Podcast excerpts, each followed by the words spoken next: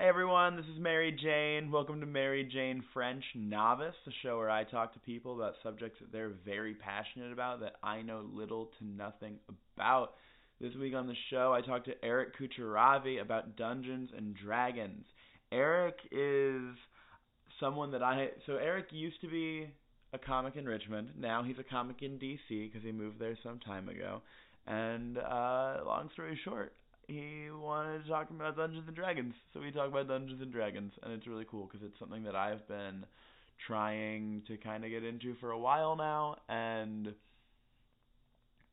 this gave me a good excuse to really pick someone's brain about it instead of being an aloof cool kid, because, you know, I'm always so fucking cool. But, yeah, that's pretty much the long and short of it. Let's get into the conversation. Let's get right down to it.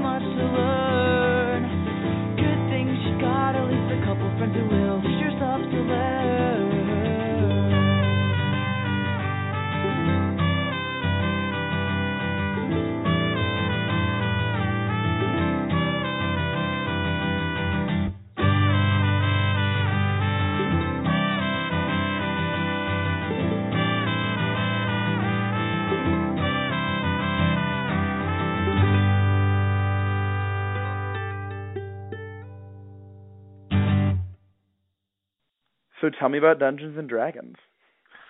Oh, God. I don't know where to begin with this because this is such a nerdy habit of mine. Okay, well, I think the best way to explain about Dungeons and Dragons is it's a collaborative storytelling game. It's kind of like what video games were before video games. Okay. So it's you have one person running the game, which is called the Dungeon Master. Awesome title, by the way. And usually you play with 3 to 5 people. They play characters in it. So the Dungeon Master is telling a story, and the players are acting as characters in that story. Okay, and can the Dungeon Master decide what the characters do, or just decide what environment the characters are in? The Dungeon Master controls the entire environment. So if it was like you and I playing, you had like a knightly character. You were deciding what that knight does in this world I've created. And okay. I'm playing everything else. I play the monsters. I play the characters you run into on the way. Okay, but the Dungeon Master is not capable of telling the other characters what to do in terms of the people playing the game. No, they can only pretty much dictate the environment and all the external things happening in the environment that affect you. Okay, but the characters still have free will and everything like that. Characters completely have free will, and sometimes that's a terrible thing. Yeah, I run games. I've been playing this for a couple of years. There's nothing worse than a character deciding to be like, okay, you step into a tavern, and then one guy's like, I don't do that. And you're like, oh, God, all right, great, now I got to sync shit up for you.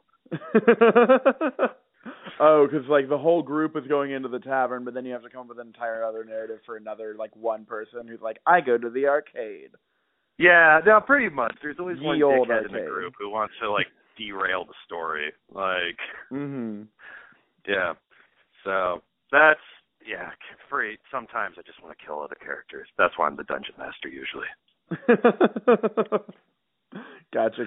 Yeah, because the only thing that I really know about Dungeons and Dragons before this conversation are the Community episodes about Dungeons and Dragons.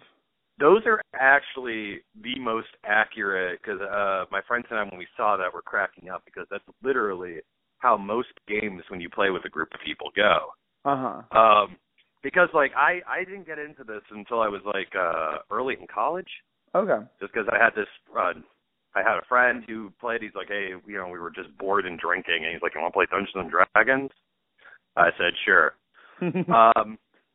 But the thing about it is most of the time, the image I had in my mind when I first played was kind of the stereotype a lot of people have about it, where it's like in a dimly lit basement with like really awkward dudes in like wizard hats and like elf ears, just like not being able to socially interact. But really more of the times it's just a bunch of people sitting around with drinks being dicks to each other, which I think that episode really captures very well. Yeah, no, absolutely. Particularly with what you're already saying of like the one person who goes off to do their own thing. Like in the first Dungeons and Dragons episode of Community, like Pierce like even like leaves the room and Abed has to go like keep track of what Pierce is doing while also being the Dungeon Master for the rest of the group. Yeah, that sucks, but because most of the time I'm the one running the games with my friends, I actually find that really interesting just because it's like it's a challenge in storytelling. So I figure out how to keep the story interesting while letting these characters have free will and you know, kind of like create a character who doesn't follow the story exactly. It's a weird, sadistic kind of satisfaction you get out of it. So it also sounds to me like something that like people who are into like improv would be into. Oh my God. So most of the people I've played with a bunch of different groups. I originally started with just a bunch of people I drank with in college. Okay. Just like it was kind of because we did studio work, so we were working like 50 hours a week on projects. And it was kind of nice because we had one day a week we would all meet up for a couple hours, have beers, and just, you know, play Dungeons and Dragons. It was a sense of community to it. Then once I left college, I was like without a group, which kind of, because I was really into it, I'm like, oh, you know, I can't play with my friends anymore because I moved home for a while. And then my girlfriend at the time said, oh, I have a group to play with, you can play with. So I met up with them, and they were like uber nerds. They were the stereotype I was worried about, so I showed up with a six-pack, and I'm like, hey, I brought you guys some beer. And they're like, oh, we don't drink when we play. And I was like, oh, great. Because it ruined the sanctity of the game for them? It ruined the sanctity of the game. One guy, it was incredibly weird to deal with. But other times, we were talking about Canadians, sorry. But no, the best games I've ever played were with people who are involved in the arts. Like, I've played, comedians, improvers, actors, artists, and musicians, because they already have such a strong sense of imagination that it, fits into the game so perfectly well. And also, I kind of feel like artists already naturally have a sense of gay dreaming, and kind of the idea is I'd love to pretend to be somebody else than myself right now. Yeah. Yeah. Also, it's a way to flex your brain without shoving a screen at it for a couple hours. Yeah, pretty much. I don't know. That's always something I wondered, because when people find out I play, most of the time now that I'm older, they're like, oh, that's kind of cool. I've always wanted to try that. And other people say, isn't it weird, pretty much playing make-believe as an adult? I've always thought to myself, well, when did having an imagination become weird? Or, yeah.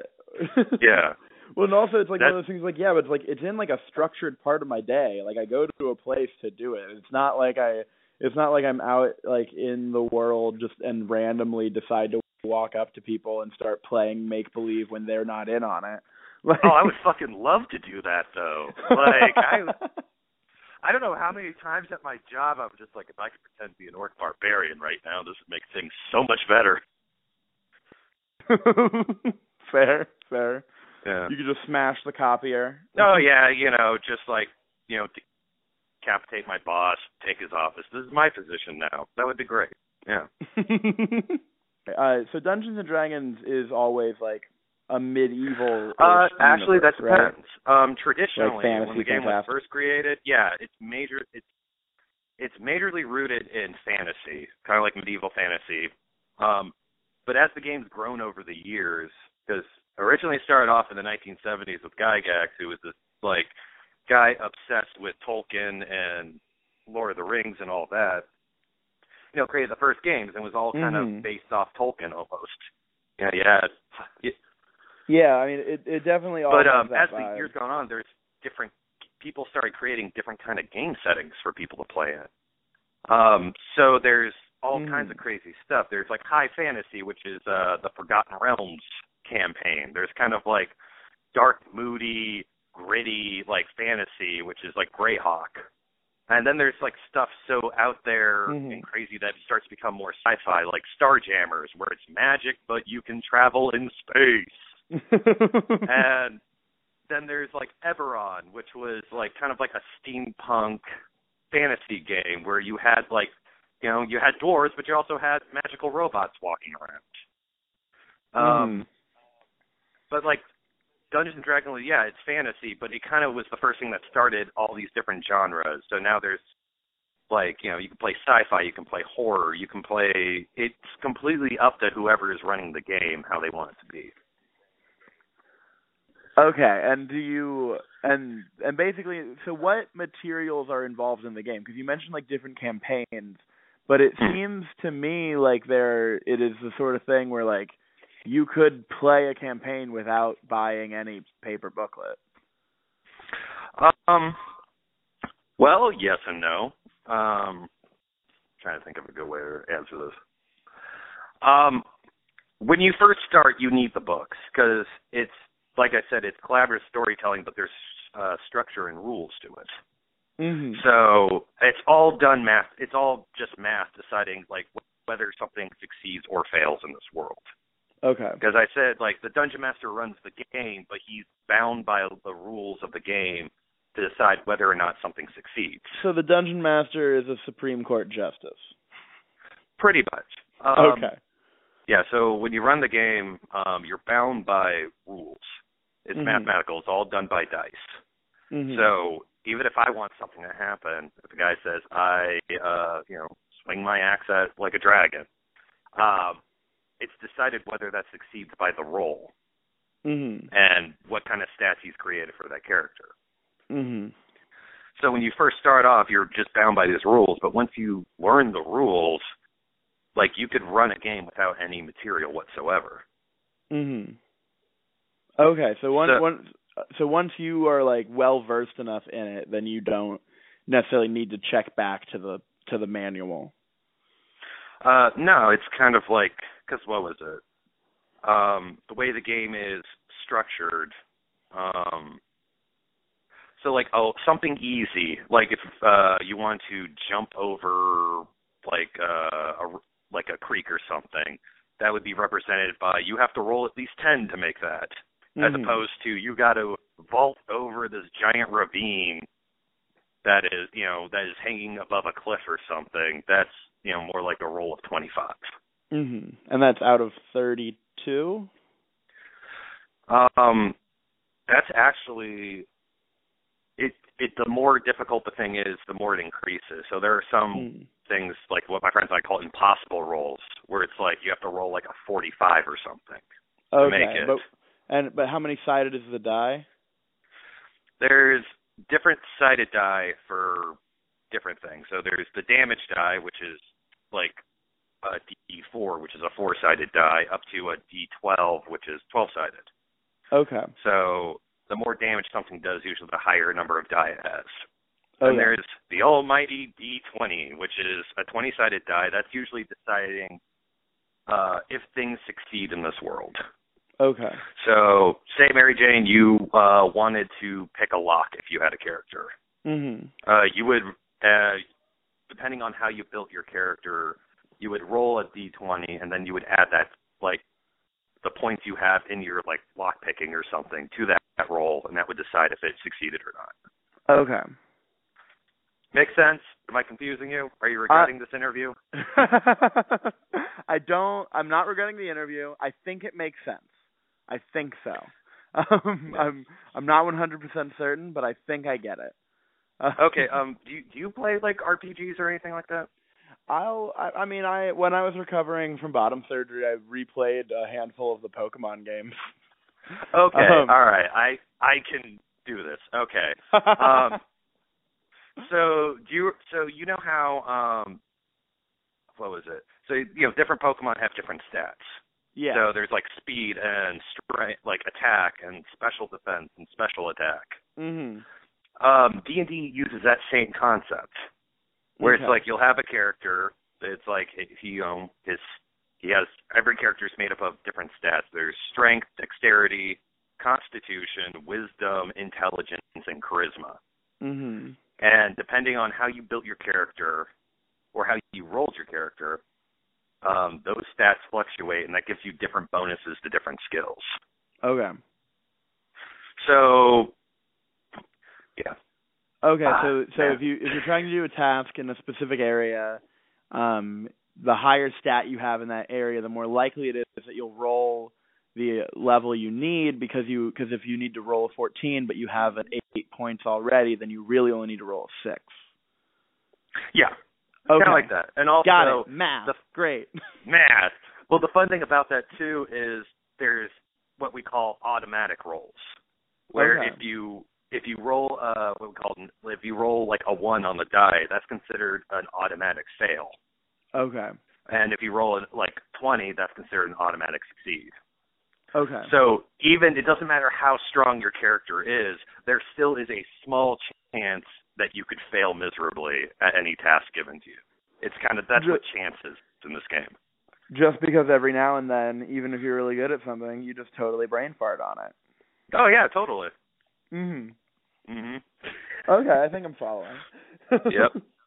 All right. I've definitely been that cocky person who's like, oh yeah, I'm great at this. It's totally fine, and then I like just fall face first on whatever. Well, yeah, you know, we're comedians, so it doesn't matter how well you have your set put down, step on stage, and you're like, how's everyone doing? Boo, queer. Thank you so much. Like, it's just that random chance in the world. Yeah, no, exactly. I mean, that's one of the reasons why. Whenever, like, if I'm ever, like, goofing around with friends and I manage to do, like, a voice that is actually, like, a solid voice that is silly and funny or maybe even a decent impression of someone, I'll never claim that I can ever do it again because I can't. Like, I can do it in that moment, but as soon as I say a sentence in my normal voice, I will not be able to go back to it. Like... Well, no, it's because, like, I've had that where I've, like, yelled at somebody, and naturally they're like, oh, my God, you sounded just like Will Arnett. I'm like, fuck, I can't get that again. I can't. What did I do? Yeah. Yeah. But, yeah, that's definitely a thing where even if you're, like, an expert in an area, it's like, okay, cool, yeah, I'm nationally ranked in this video game, and then the controller just turns into dust when you touch it. Oh yeah, or you know, I think everyone's had the mechanic where they're like, "Yeah, you're all set," and then they forgot like to put like the oil cap back on or something, and then your car's smoking on the highway. Random chance, random chaos. It happens to everyone. Mm-hmm. Yeah. Okay, so generally, so you mentioned that like you had your initial group of people that you played with in college. And then the second group that you played with for a little bit, the hyper nerds, were like people that you met through your girlfriend at the time. Yeah. But generally when you find groups that you play with, how do you come across them? Does it just come up and you realize that you all are into it and you're like, okay, let's play? Or for most part, it's usually somebody you introduce to people, this game. Because if you play it, like the game's fun, but you can't play it by yourself. So it's like it's kind of like a pyramid scheme. You have to recruit people to enjoy it.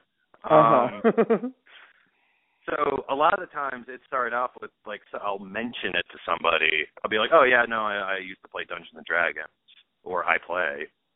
And they're like, oh, I've always wanted to try that. And I'm like, okay, what are you doing this weekend? Like, gotcha. And then usually because what was it? The most recent group I had was with my old roommate Marcelo. I mentioned I played it. He's like, I want to give that a try. And then because we were doing comedy, we got Kate involved. And then it was like you used to live with Marcelo. Oh really? Oh yeah, no. Like I was living with him for almost a year. Oh okay. I didn't realize. Yeah, that. He lived down the. Yeah. I thought. Haven't you? I think I've done bits about living with him. You know, well, now you're like just realizing that I'm the asshole who just socializes at Mike's. That's okay. I don't blame you. Have you talked to comedians? They're fucking terrible. Yeah, I do like that, and I've been trying to get better at that. I've been trying to watch more people recently. But I get it though, because there's kind of this sense when you go to Mike's, you're just kind of. Like after you do your set, you have somebody feel like I don't want to look at anyone. I just want to go home and drink bourbon. Like I I get those nights. It's really hard when I like, because since I like DC, it's all networking up here. It'll be like, oh, you should go talk to that guy. I'm like, oh God, I don't want to. But hey, how you doing, Eric Kucharavy? Like, gotcha. Yeah. But yeah, so you got Marcelo into it. Yeah. And then you all dragged Kate into it. And then through them, they had friends that always wanted to try it out, and then we just like set up a game where it was like 8 people. Now I'm like offended because I like so many of my old friends like have started playing in the past several years, and no one has asked me to play. Well, do you want to play with Marcelo, Kate, and I? We were talking about it a little bit before this. Okay, yeah, sit down. We'll show you what it's about, and then you can decide whether this is a good or bad idea. Okay, sounds good. Well, that's the funny thing, because like recruiting people's easy, but it's like if you're like me, because I like what was it? There's no way. Like it's really hard to complete an entire game or like a story in one afternoon. Yeah, so how long are the campaigns generally? Oh, God. When I first started off, it was like, oh, my God, like we would start at like 6 and end around midnight. Mm-hmm. So long-ass time, but now that I'm older, I've gotten, like, as I've played the game, I've gotten better at it. I got better at planning and organizing it. So now usually I won't play a game longer than about 3 hours. Okay. Just because after 3 hours, everyone's usually kind of drunk or they're just not paying attention anymore. Mm-hmm. Well, because I know I have some friends who have, like, a weekly game set up that they've been doing for, like, 2 years that, like, is still the same story going that they just do for 2 hours every week. I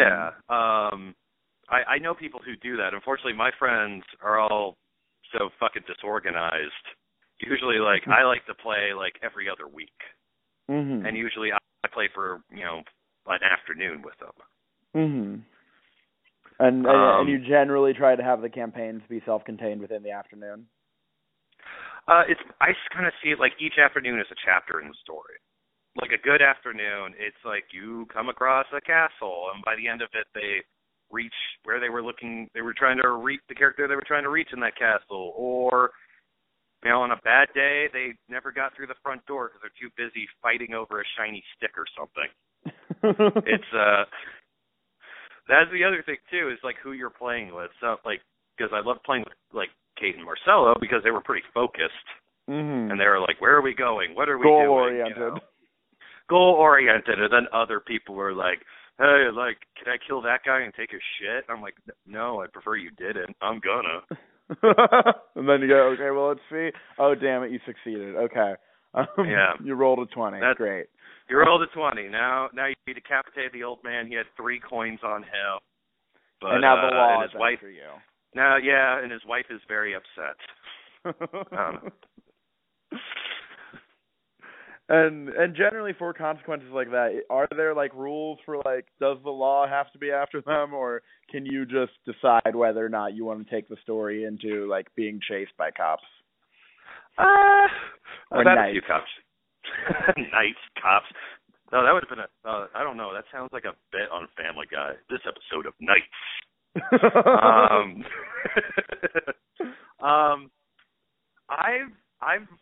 I used to not be. I was really good. When I first started, it was just because I didn't know how to handle that kind of stuff. Mm-hmm. Just because I was like, oh, God, because I had, like, notes. I had a very, like, precise plan. Mm-hmm. And then when somebody would derail it, I didn't know how to handle it. But, like, over the years since I've done comedy and improv and, like... You've figured out how to, like, steer people to where you wanted them to be anyway.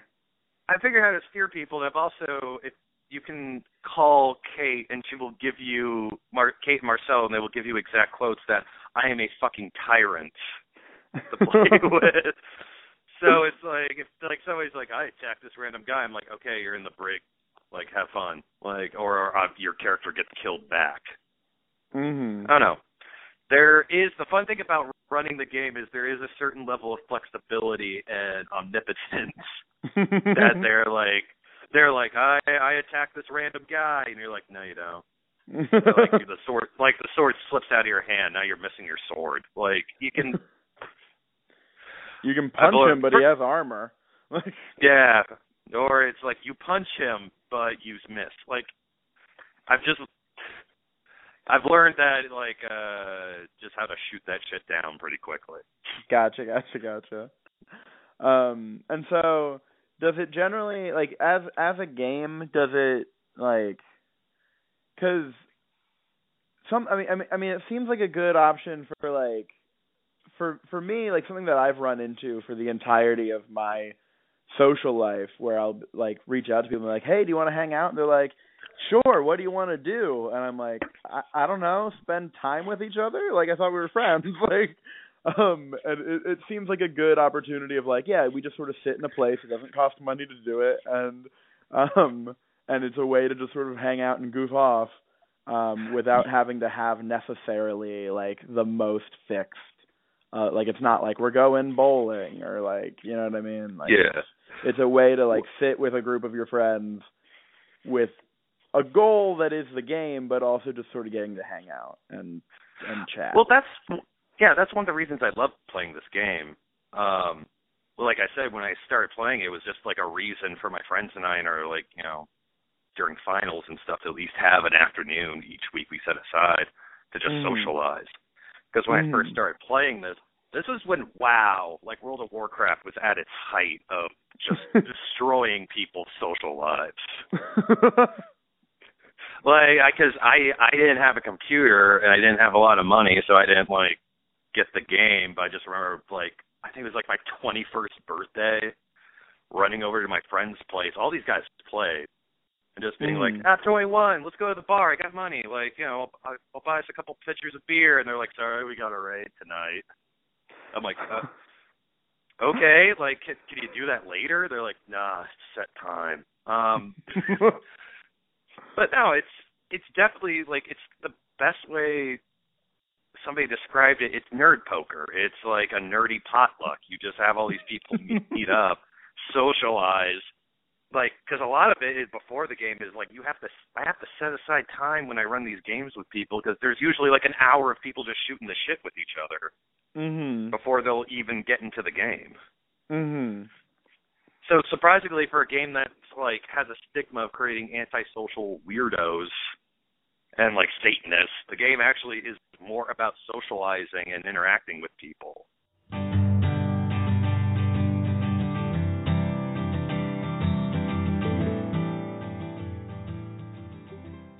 That's Eric, everyone. That was such a fun conversation to have, and I'm actually really excited because we had that conversation a couple weeks ago, but today, as I was, you know, piecing together this episode, we are currently in the works of scheduling a game with me, Eric, Marcelo, and Kate, and that should be fun.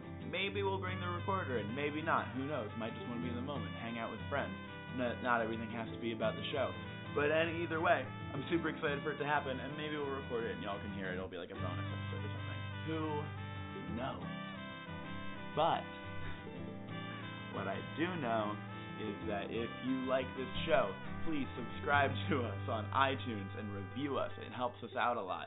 Also, if you have something that you would like to talk to me about, please pitch us your ideas. You can send your pitch to mjfnovicepod@gmail.com. That is mjfnovicepod@gmail.com. Tell me what you want to talk to me about. Tell me why you want to talk to me about it. Tell me what you want to talk to me about. Tell me why you want to talk to me about it. Tell me, send an audio clip of you talking for 5 minutes or less about what you're into, so we can get a vibe for your energy, and it's fucking great. And as always, our theme song is written and recorded by Sawyer Camden. You can find more of his stuff at Warrington VA at warringtonva.bandcamp.com.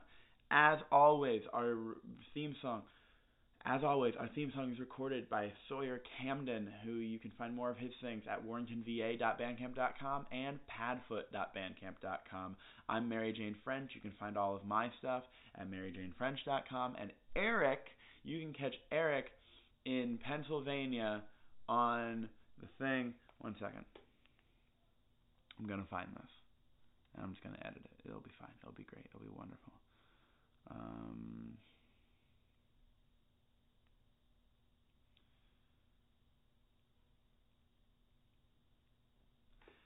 And Eric, you can find his...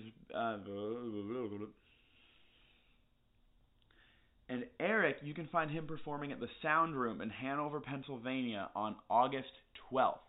That is, if you're in Hanover, Pennsylvania, if you're nearby, on August 12th, you can see Eric Kucharavy, who just talked to me, and you were listening in because you're an eavesdropper, about Dungeons and Dragons. You can find him there. And now here's a clip of Eric performing at Wonderland Ballroom in Richmond, Virginia, which is the room that Marcelo runs, who was mentioned in this episode. Okay, I'll catch y'all later. I moved back to D.C. I'm living with my parents currently because I'm 30 and I'm a winner. Yeah. There's nothing, like, I don't think, like, nowadays, it's not, like, it's kind of understandable. Economic times are tough if you live with your parents. But I still get a load of shit from people. Like, the worst one I got, they're like, oh, you move home, live with your parents. Is it because it's been hacked in the real world or your girlfriend left you? And I was like, no. Okay, yeah, but no. It's really good to see you again, Dad. My dad is my, like, since I moved home, I've, like, been hanging out with my dad more. I haven't done that much over the past 10 years. I gotta give it up to my dad. My dad is, you know, he worked really hard all his life. He worked for 30 years. I didn't see much of him because he was always at the office. And now that I moved home, I've already gotten into carpentry, which I'm really happy for him because I have a hobby. But the weird thing, like, he's always working on projects, and he told me one time, he's like, hey, I'm starting a new project, can I make you something? Like, anything you want, I'll make it for you. You want a bookshelf, you want a bed, what do you want? And I said, I want you to whittle me an emotionally available father figure. To which he responded, is that cedar or oak? I don't know.